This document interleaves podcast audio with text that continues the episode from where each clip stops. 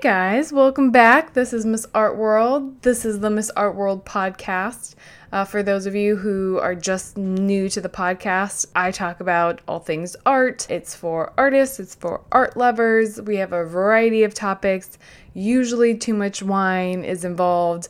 We do artist interviews, which are my favorite, which was supposed to be today's episode was an artist interview with someone who I'm pretty much in love with. Her name is Claire Lockhart.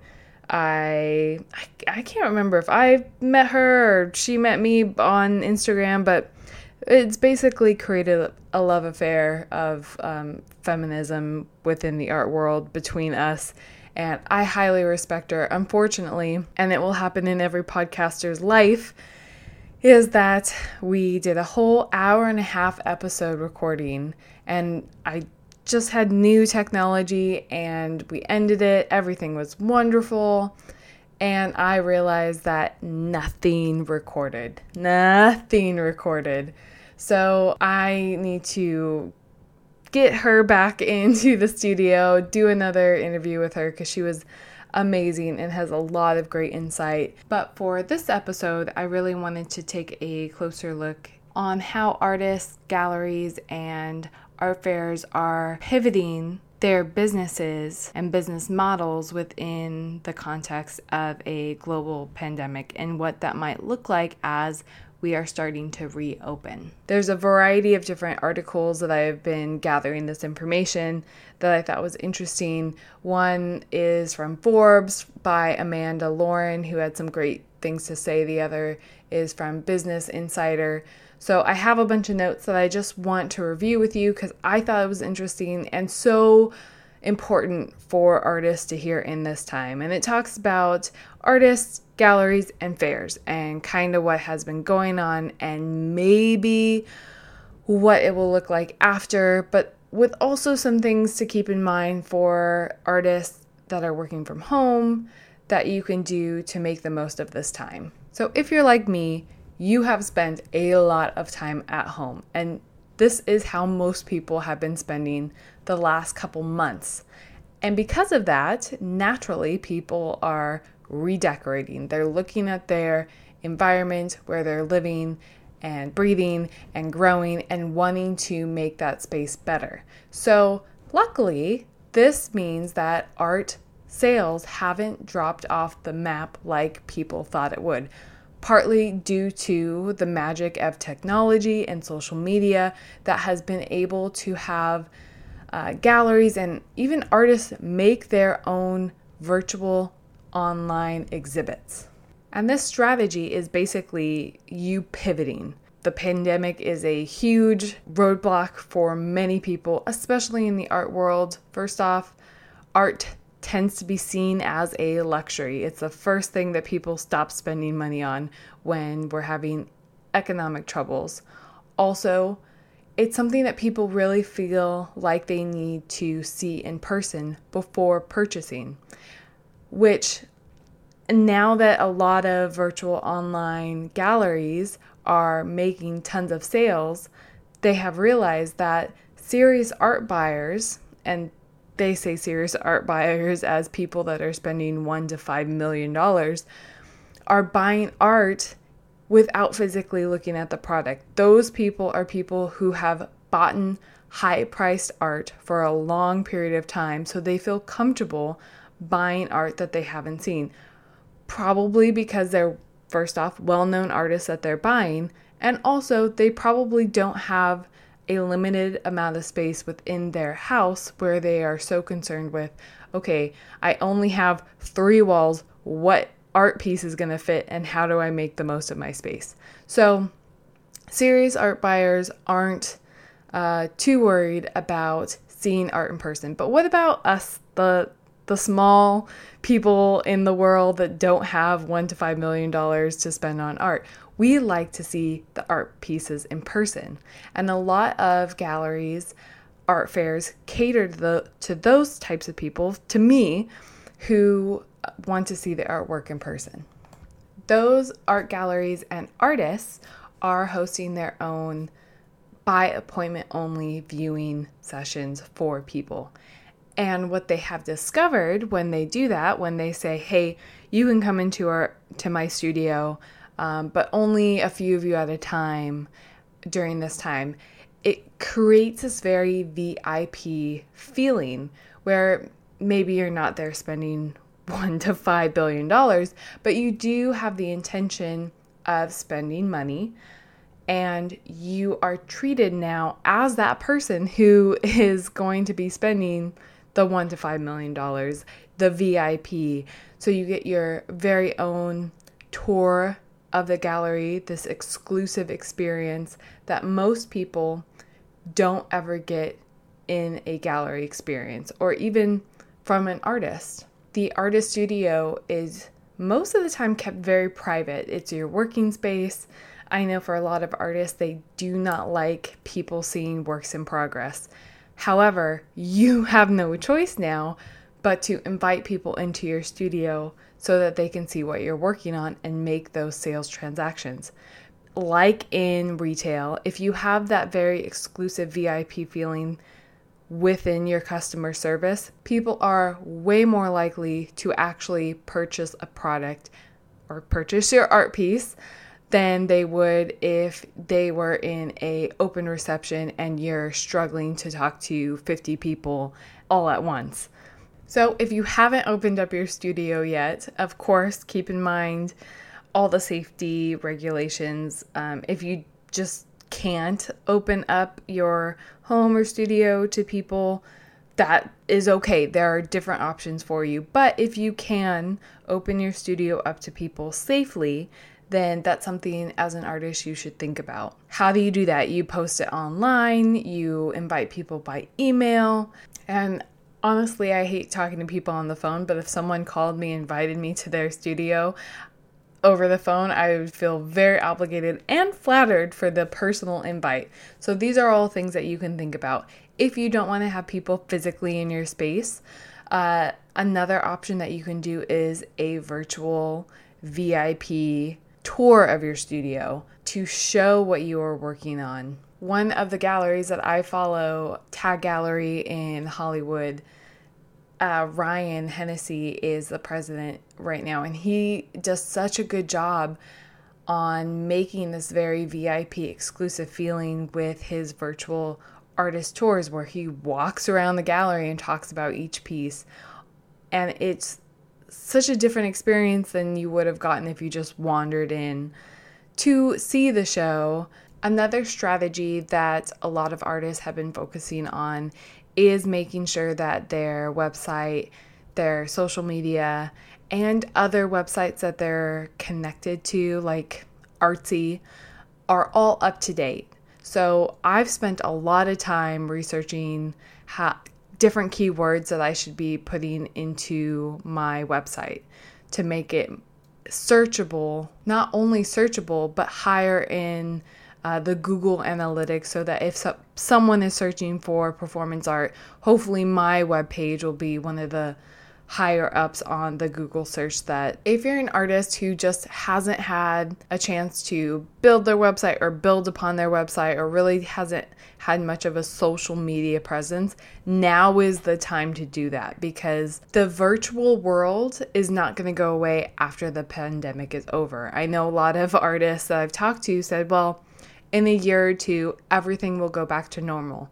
That is not going to happen. Many experts agree that the digital art world will now thrive because people have been so forced into it that they have realized that there are so many positives that come out of having all the virtual online galleries, all the uh, different art market sites connecting people who necessarily wouldn't have the same opportunities to buy different art pieces all over the world. And so we are not going to just jump back into normal once the pandemic is over with. There are tons of galleries who unfortunately aren't going to be able to just step back into it and have their art gallery space restart and that's going to be a lot of artists too who have lost a lot of funding and momentum behind their work to continue with where they are now. So, really lean on that digital art world experience and put some time, money, and effort into creating a presence for yourself online because that is what a lot of the galleries are doing right now, and you don't want to be left behind. Now, don't freak out because most experts agree that the digital world will thrive after this, but not necessarily overtake the physical art world altogether. Of course, the art world loves a good party. They love a good bash. They just embrace the gala experience because the art world is flashy and it has a lot of money usually and it's a very social environment. People love to gather, they love to dress up, and they love to talk about art and see art in person. So that is not going away, but the digital art world and the physical art world will go hand in hand, and you have to have both within your art practice. What is also interesting is the art market. I don't know much about stocks and the S&P 500, but through this research for this episode, I really wanted to kind of look back at past recessions and see how the art market did when it was trying to bounce back. And good news everybody, the art market actually bounces back faster than the S&P 500 during both the 2008 recession and in the 2015 and 16 market sell-offs. So, hopefully, which we don't know, but hopefully it will be the case for this economic disaster recession as well. I think partly because people who are able to spend money on art are the people who usually are not living paycheck to paycheck. They they have a lot more money to spend than most people, and so they are used to spending money on luxury items. And one thing that I, I really do think will play into the arts not completely disappearing within our communities is that for years now, our society and our culture has really embraced the arts. We have public art and we have civic art and we have open studios and all these great art fairs that are coming in. All this energy has been put into the arts for so long and it was really just gaining momentum of this burst uh, an explosion of creativity that we as a community have just gotten used to that and our government and programs and nonprofits have been able to put aside money for different programs. Like for my position, we are still moving forward with a lot of the projects that we had already put money aside for. Now, I don't know five years from now if they're still going to be public art, but I think because our communities have now realized the importance of the arts within our community for future generations, it's not going to just go away as easily as people think it will due to the struggle of funding.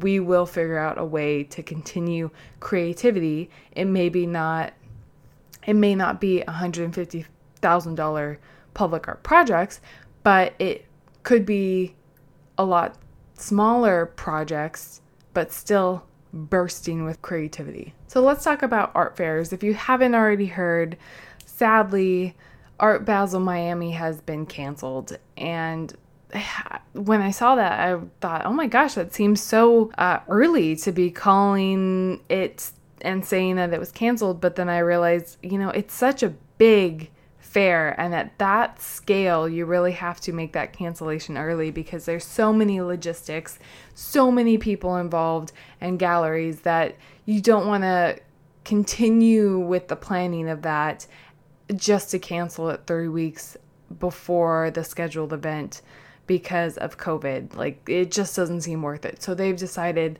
that they are going to do it next year. If you haven't gone to Miami, Basel, it is fantastic. You should go. Not this year, obviously, because it's canceled, but you should definitely make it a trip because it the whole city of Miami completely changes for Basel. It's not just this fair, but they have so many satellite fairs that pop up and exhibits and parties that you cannot take it in all in one weekend.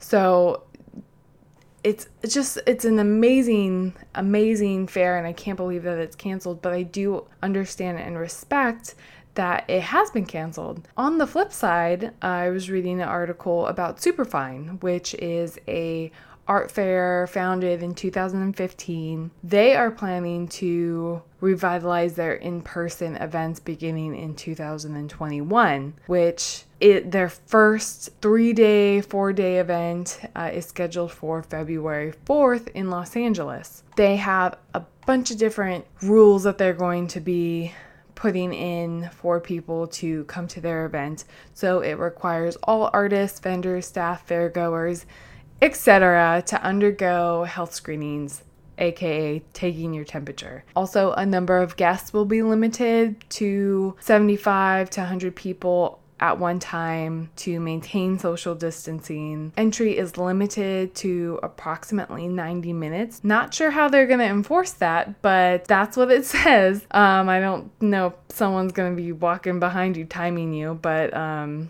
it's it's a nice thought. Floor plans will be directional. However, they did say that if you do need to make some loops to encourage people to buy and view pieces that they're interested in, that is okay as well. So we'll see how that goes. Um, I think a lot of the fairs are taking the lead from bigger fairs. As Superfine is a new fair, it's not that big of a fair. Their prices are a lot lower than you would see at an Art Basel. Um, usually, prices at their fair go from 100 to 1500 the most costing 2500 they usually cater to a younger crowd as well so 26 to 45 year olds and that's that kind of market that is buying things in person that is not spending the 1 to 5 million dollars so this fair might do a lot better than something like Basel where people who are buying this level of art need to see it in person. Now, the article that I was reading suggested that it's a great time for artists to sign up to participate in an art fair because you have that one on one experience. You have a lot more serious buyers coming in, which is all great and it sounds great.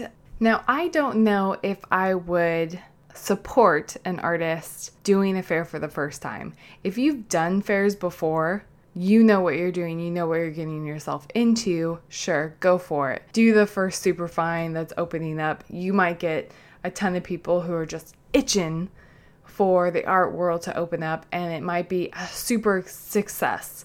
However, it could be a super flop too. So, for first time artists who who's thinking about, oh, well, maybe this is the best time for me to to, to do a fair. Um, I would hold back, maybe go to the fair, see how it goes, but I would hate for you to sign up thinking that you're going to get all these people looking at your work and then just not getting any serious buyers due to all these limitations that they're enforcing to get into the space.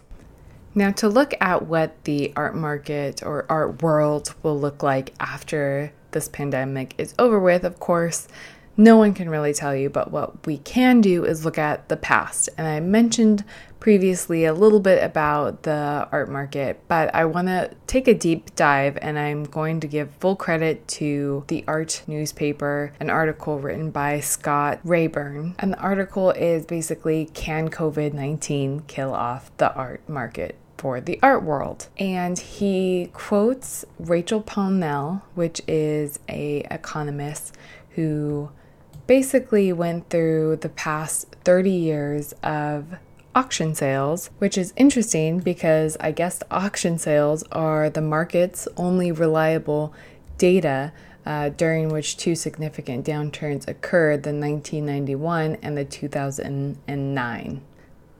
So in 1991, the auction market shrank by a staggering 62% as Japan's asset price bubble collapsed.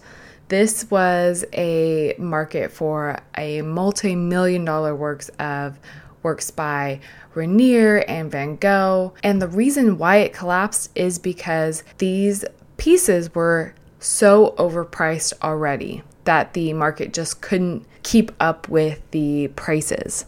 So the art market then took 13 years to recover back to the 1990 level. Now, in 2009, that recession was the result of the banking crisis.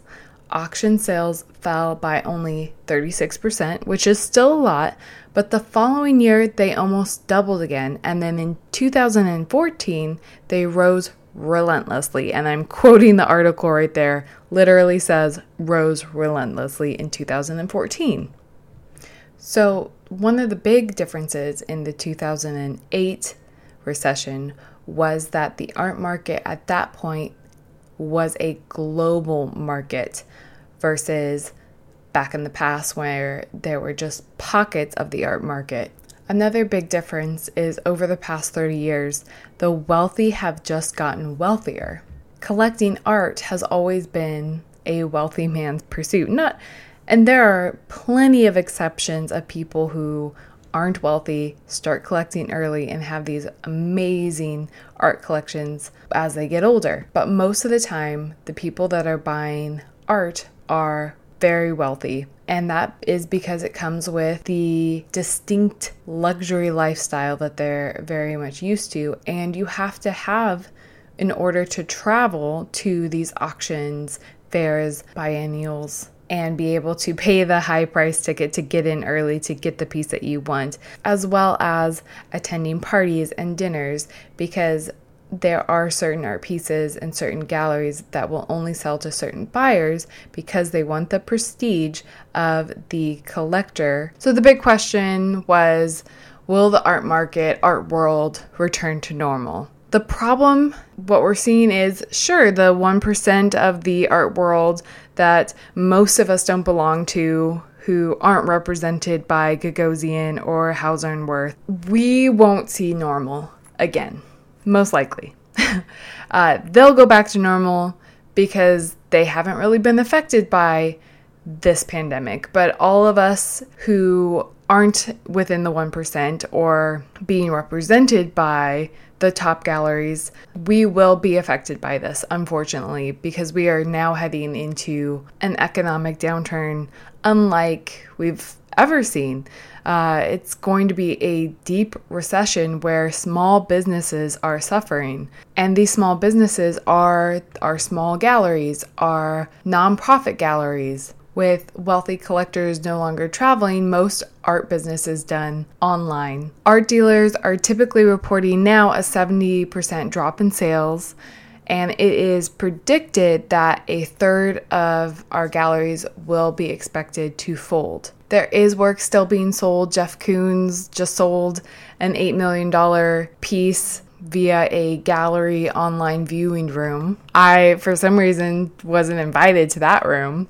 Sotheby's and Christie's have had hybrid online streaming Zoom rooms to capture some of the theater that goes along with the auction, but it's just not the same. And it's not the same because there's only a small percentage of people in that group. The rest of us are dealing with unemployment and unrest and a pandemic like we've never seen before. And what it's going to be interesting is artists who are making work that speak to what we're going through right now with COVID 19. That work is going to be the work that will define this period in time and will eventually represent what we've gone through. And, and all artwork that is able to represent that period of time always does well in history books because art is a reflection of our culture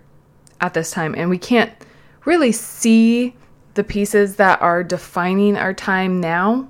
It's going to take us 15, 25 years to look back and really see which pieces were the game changers. And I. I don't think that a Jeff Koons piece is going to be that piece from here on out. It's going to be the artists who are severely affected by COVID 19 and they're making work that speaks to that. That is what I'm going to be interested in seeing as the art world kind of rears back up. It might not have the small galleries that we're used to, it might not have the same opportunities that artists are, it might not have the same opportunities it might not have the same opportunities that we have been used to, but like we have seen throughout time, artists are resilient, they're creative, and they have a way of always being hopeful. And I, I feel like their art it could be very depressing, but there's because they're making art, it almost makes that piece a hopeful piece. I didn't give you a whole lot of answers, but maybe looking back and going through this article with me, I'm gonna um, put the links up on our Instagram pages so you can actually go read the article. But hopefully, this gives you a little bit of insight. Please, please don't become depressed. I do think that we will make it through this. Uh, there are more artists in the world than there has ever been, and I think just that creativity alone is going to be a powerful force to be reckoned with.